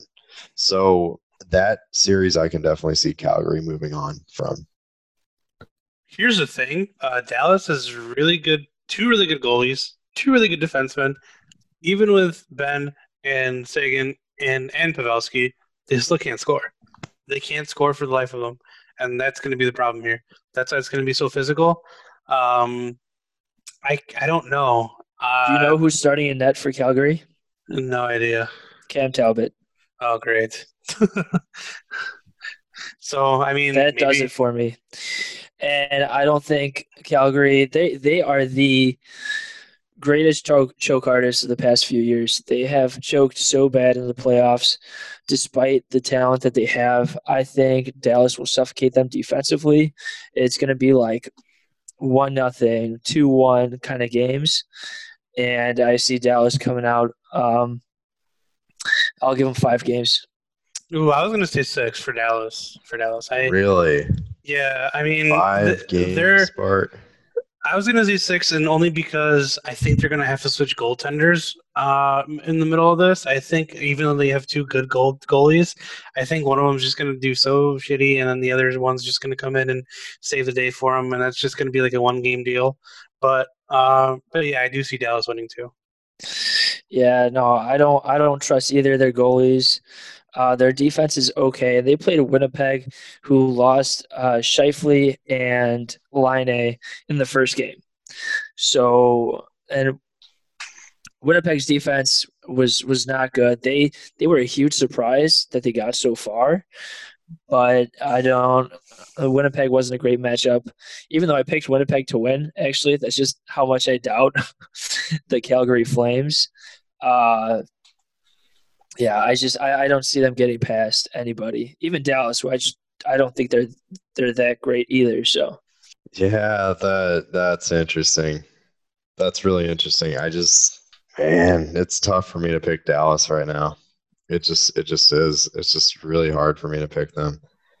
But I mean, if you guys have that kind of faith in them, especially in their goaltending, which I get the goaltending's a lot better, but Their defense I don't is a lot know. better too. That's the thing. It, it really is. it's just an eye test for me. Like, Miro Heiskanen This- is a stud, yeah. and he Jamie is. Benn or sorry, uh, Tyler Seguin didn't play in that last game either. Oh, we didn't. No, he was. I wasn't able to watch it, so okay, okay. Maybe that changes for him if they if they just get him going. Um, speaking of getting getting going, Kevin isn't here to dispute me on this, so he can listen to it while he edits. But St. Louis and Vancouver, I want to hear you guys' thoughts first on this. Christopher, if I were you, I'd be very worried. I get it. It's a round robin. I saw those comments on Facebook uh, on every single St. Louis Blues loss or when I, whatever. Maybe um, the fans were all like, "Oh, they don't have to get it going yet." I'm like, uh, "Now is a good time to get going. Now is definitely a good time to get going." Because I mean, whether you like it or not, you came out of the round robin without a win, and essentially you're going into. Uh, they won one Did they? against Dallas. No, they didn't. They lost in overtime. No. Oh my God, that's right. They're fourth. yeah, they're four zero points, dude. Zero points, Bart. Yeah, One I- point. th- one point. I'm Uh, sorry, one point because of the overtime loss. I apologize, but I, again, you're you know you're uh you wa- you lost you you get you went into overtime. You lost that game. Got one point. Fair. Whether you like it or not, the three straight losses going into a series with a team that is very very hot right now has hot goaltending. I don't know, man. I don't know. I mean, I th- I want the Blues to win this for the sake of Kevin not crying. Um, That's exactly why I want them to lose. it- you know, but you know, I for the sake of Kevin not crying. But I don't know. I here here's what I'll say: St. Louis in seven, but I wouldn't be surprised if Vancouver wins in seven either. Mr. Bart, what do you think? Yeah, I You definitely think it's. I I think uh, Vancouver. I think they will pull it out. They played really well, um, all across the board. Uh, Jacob Markstrom is an absolute stud. He played fantastic in the uh, qualifying rounds. So and Elias Pettersson and Brock Boeser, they can score. So if St. Louis can't get their offense going, um, then they're they're going to be in trouble. I think it will go to seven as well too. Game seven is going to be quite the toss up, uh, but I'm gonna I'm gonna pick Vancouver. Although I kind of want to pick uh, St. St. Louis because whoever I pick uh, loses. So, but Now's a good go time to with- change your I'll go- pick. I'll go with Vancouver 'cause that's that's that's what I'm feeling. But yeah, I mean, Chris, how do you, how do you feel? You're the Blues fan. Like you tell us. I'm not feeling good at all. And the thing is, is that I'm not quite hitting the panic button. And I think game one is going to decide whether I smash that panic button or not because they didn't look good against the Hawks. And I get that that's an exhibition game, right? I, I get that. I think that's where the They Hawks look- got their confidence from. But I yeah, do too. I, I do too. They looked okay against Dallas, or not Dallas, Colorado. And the problem with that is the defense looked good. They shut down Colorado's, you know, their version of the perfection line, right? They shut that down pretty well. And it was just fate that had them lose that game, in my opinion. Um, Who was the next one? Vegas. Vegas again. They they had the lead and three straight goals. It it, it just got blown up. And Yeah, same Vegas thing with just straight outworked them, and I think Yeah. Vancouver can outwork the Blues. Same thing with Dallas. It's like 30 seconds left, and they give up a they give up a, a six on five goal. My biggest concern is is that people are uh, a lot of Blues fans are saying, "Oh, they'll get their feet under them. They'll get their feet under them. This is just you know the warm up games." It's like you don't have you don't have time to get your Yeah, they don't have time you. to warm up. you don't this this isn't the preseason and then you have 82 regular season games to figure it out this is the playoffs starting tomorrow and you have guys like Vladimir Tarasenko who kind of looks a little out of place in the offense right now. Like he's still trying to get his feet underneath him. You got we have guys like uh, Robert Thomas who's emerging as this potential superstar center that is getting his legs into the offense. And then you have other and you have other guys like Alex Pietrangelo who's in a contract year. And they can't seem to get the, his defensive pairing right, even though it's so easy and just stick him with Carl Gunnarsson. And I don't know why that's so hard. So it's been really frustrating watching these past few games because it feels like everything should have clicked right now and training camp felt like it clicked right now so i am not quite smashing the panic button but come 12:30 in the morning on thursday you know wednesday night going into thursday morning i might be smashing the panic button because the first game is really going to determine what they're going to be looking like Because So- Jordan Binnington has been looking really good. Binnington looks great. Jake Allen looks great. The goaltending looks great. The defense looks pretty good. The offense worries me a lot. So if the offense gets going, the Blues make a deep run in my eyes. If the offense doesn't get going, Vancouver might be moving on. So Bart, uh, And it's a Bart, tough you know matchup who, too. You know 'cause- what Chris reminds me of? You know, us as Hawks fans in 2017, where you know it was Game Three, we were down 3-0 to Nashville, and then I'm like, nah, whatever. I think we're gonna be okay. Game Four comes around, and I'm like, nah, whatever. I think we're gonna be okay. And then Game Four ends, and it's gonna be like, what? What just happened? You know, that that's Yeah. what he reminds me of. Is you know us and I mean at least me in 2017, because I'm like, I'm not, you know, gonna smash the panic button after that was 3-0. the Well- worst year ever. Yeah, it Well, was horrible. I might be after the first game. So if the Blues look really, I'm not going to say slow, but if the offense just doesn't seem like they're clicking like we were used to when the shutdown started, then I'm going to get really worried. But right now, I'm kind of like, okay, what do you got for game one? You've saved, you've quote unquote saved your energy. You've quote unquote saved your bodies. You've quote unquote like done everything you can to keep yourselves fresh. Now show us what you have. And if they can't do that, then I might be smashing it. I Oh. might be smashing the pan. I don't know what you were doing there, Chris. You got me kind of weird. I was like, where'd you go? I was go? so confused. Yeah, I was like, "What are you? Are you like killing a like a bug or something?" But Yeah. Fly swatter. That I being might be- said, Chris, I might be what's your prediction though? What's your prediction after that? All, all that being said, You know, it's tough. It really is. And like, I think I'd have a better prediction after game one, but I want to say that I want to say the Blues are going to advance in six or seven, but I can't make an accurate prediction until after game one. I really can't. But like I said, if they get their offense going, Blues are going to advance. If they can't, I think Vancouver does. So I am a little worried, but as a Blues fan, yeah, I am a tad worried.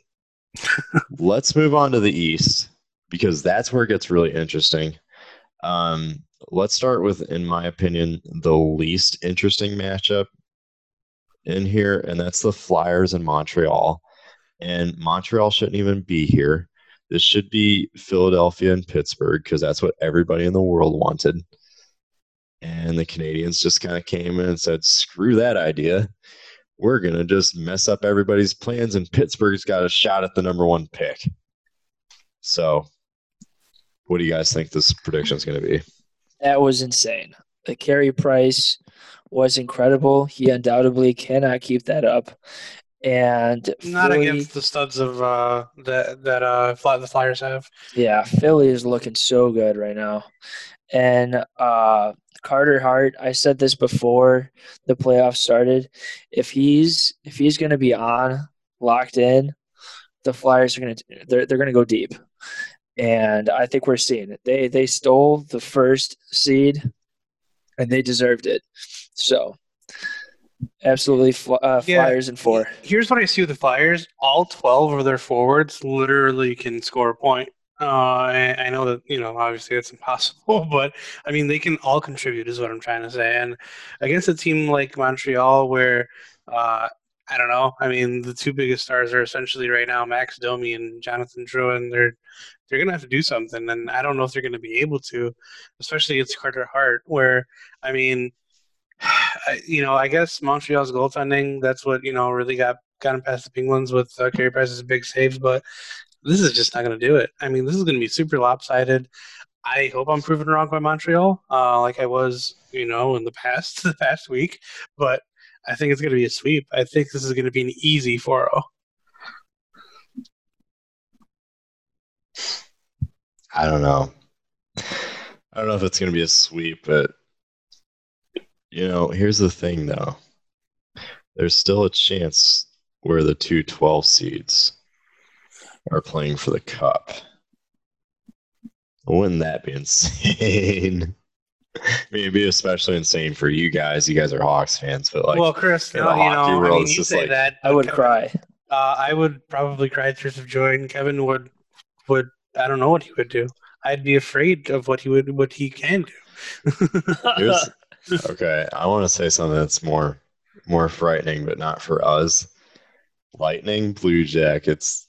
I can't believe it's happening again. I really Yeah. can't believe it's happening again. That's going to be our first really interesting matchup. The Blue it's Jackets going to are be a good one. Blue Jackets are going to come think- away with a sweep. Oh my goodness! Not again. No. Why? Oh, no, the, no, I think it's I, the here's lightning retooled. thing. Yeah, I was yeah, Bart, sure, but uh, then again, their best defenseman, possibly one of the best defensemen in the NHL, is probably done for the series. You know what I mean? He looked Yeah. very upset when he was coming off the ice in the last round robin game. So Victor Hedman. So I don't know if the Lightning can necessarily, you know, really. I, I don't know, man. I, I can't. They won't you. dominate. They won't dominate, but they're they're going to win. I do and- think the Blue Jackets have the hot streak going for them, but that's just me. Yeah, I mean they they almost lost to Toronto though. That was that was a great series, um, but I think that uh, the Lightning are similar to Toronto, but they're also better because their defense is a lot more complete, and they also have uh, some defensive forwards that can help them out defensively. And so, and not only that, they can just they, they can score at will, which they won't against um, uh, Columbus, but they they're gonna be they're, they're gonna be good. I'll I'll, I'll give uh, I'll give um uh, Tampa Bay Lightning in six. I was gonna actually do the Jackets in seven, only because I mean, at the same time, it's like there. I don't think there's gonna be repeat of last year, but you know, there uh, it's gonna be more interesting. Plus, I mean, the Lightning do have a little bit more help with, especially with Hedman out. I mean, Sergachev and Shattenkirk are are all there too, but it's just mm, I don't know, man. It's gonna be tough without that that one guy. So I mean, and plus they're just. I I mean, to me, they're just used to playing uh, without. Um, what's his name? It was so long that I forgot. Stamkos. There you go.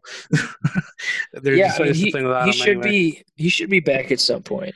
Yeah, but I mean, I'm just saying. I, I don't know how well the Lightning are going to play. If they're going to sink, and it, it worries me. That's why I say Blue Jackets in seven. I want to be wrong. I want the Lightning to go on, but you know, Blue Jackets in seven for me.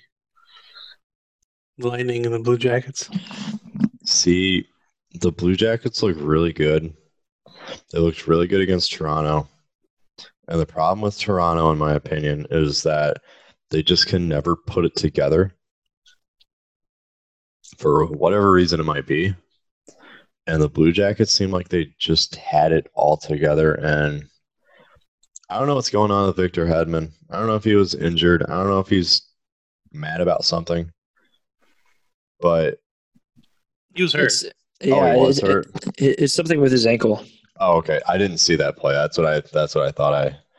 That's how I interpret it. So my bad to my listener, to the listeners. Um, don't want to sound ignorant, but anyway, I think that could be a series changing type of injury, and depending on whether he comes back or not, I think would sway the series. But I don't know if it's going to sway the series enough because I think Tampa Bay is so fired fired up from last year that they're just not going to let that happen again. So with that being said, it'll be Columbus in five this year. fair, fair enough. Yeah, definitely. Oh, seriously, I think Tampa Bay wins this series. I, I just think that they they they they'll never forget last year, and And Vasilevskiy's going to be better too. yeah, he will be. Um, speaking of kind of revenge, I guess in a way, or at least a rivalry. I mean, Trotz is returning. New York Islanders and Washington. I think that's going to be a fun one. But I think Trotz is going to kind of know what those players kind of have to offer. And I don't know if that's going to be any type of advantage for the Islanders or not, but it's kind of an interesting thought at the very least, I think. Yeah, they they played the island or sorry, the Rangers in the qualifying round. Um and the Rangers they just completely folded. Uh the Islanders didn't really have much of a contest. The It's- Islanders played the Panthers, good sir.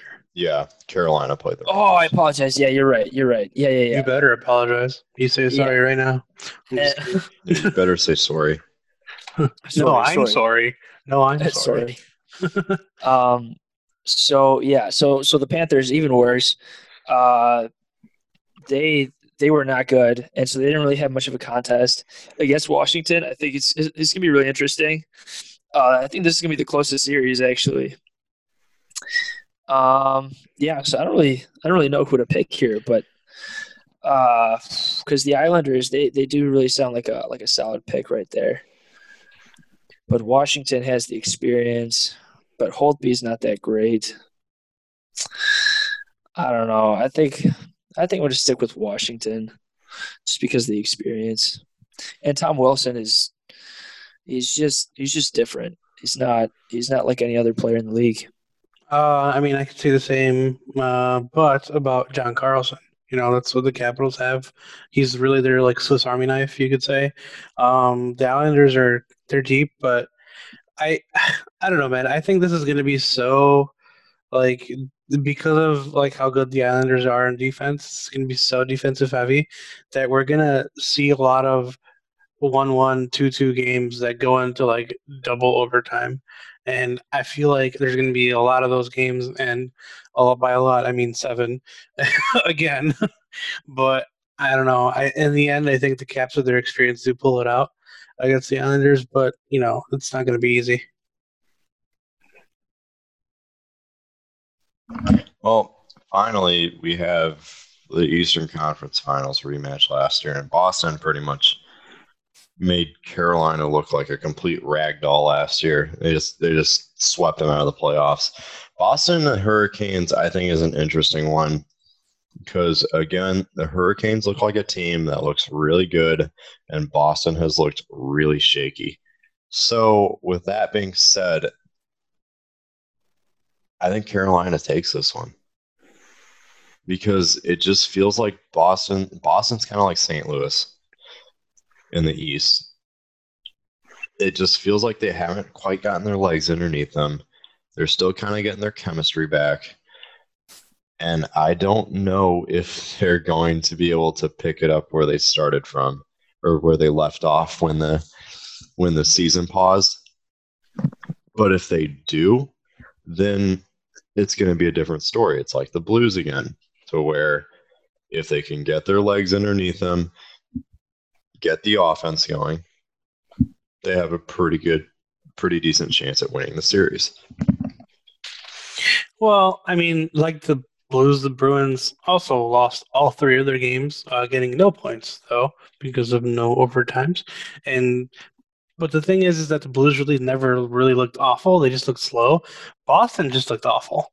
Um, I didn't watch any of their games, but their highlights, they just they looked bad, and they scored four goals uh, those those three games too, and it just I, I don't know. I, I don't see it ending very well for Boston either. I think the Hurricanes are going to be faster. They are uh, they are definitely motivated after beating the Rangers, although beating the Rangers is no tough task. But I, I don't know. I think the Hurricanes actually pull this off in five. It's not going to end well for Boston at all. I don't know about Bart. What do you think? Yeah, I'm actually in, agreement with with all you. I think, you know, uh, Tuukka Rask looked okay.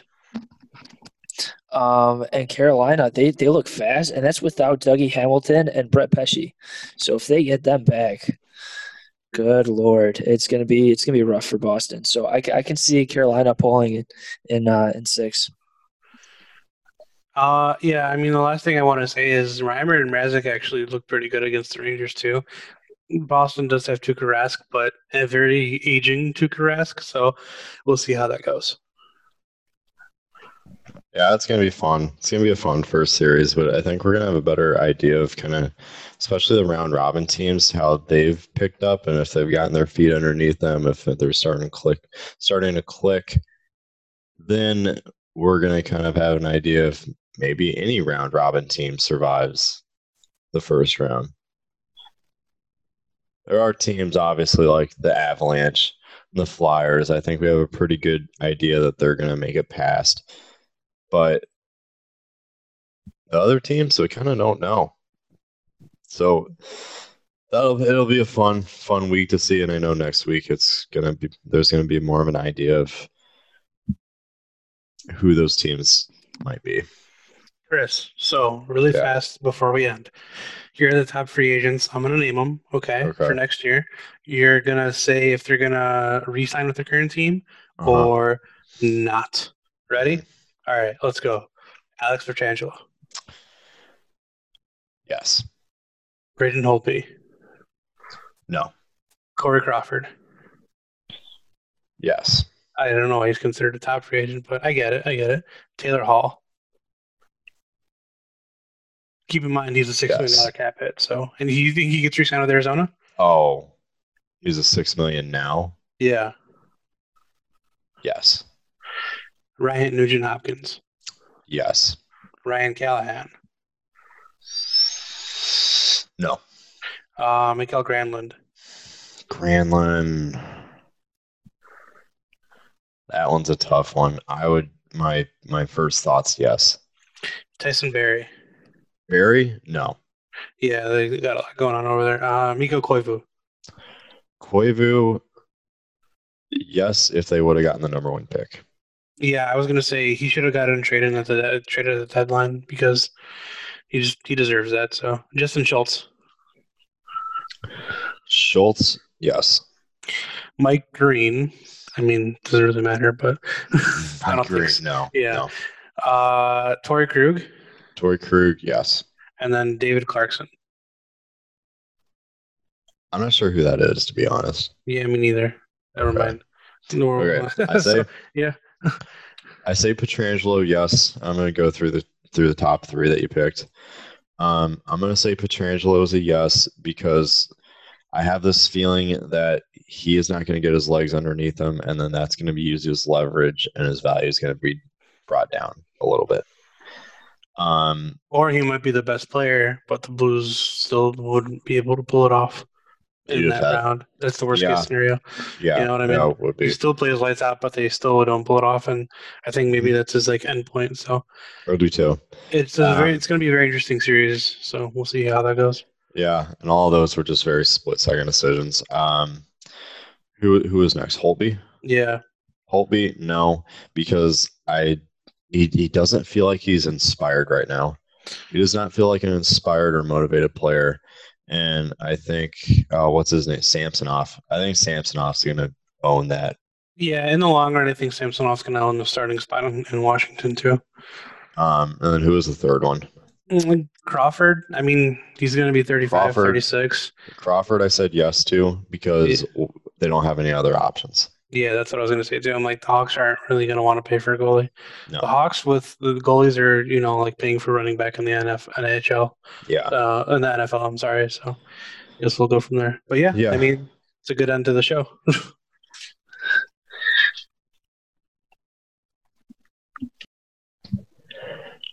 Well, I think that's going to wrap it up for episode number 27. Again, whether this is your first time or you're one of our loyal listeners, thank you again for coming along for the past hour and a half or so. And yes, thank you, the listener.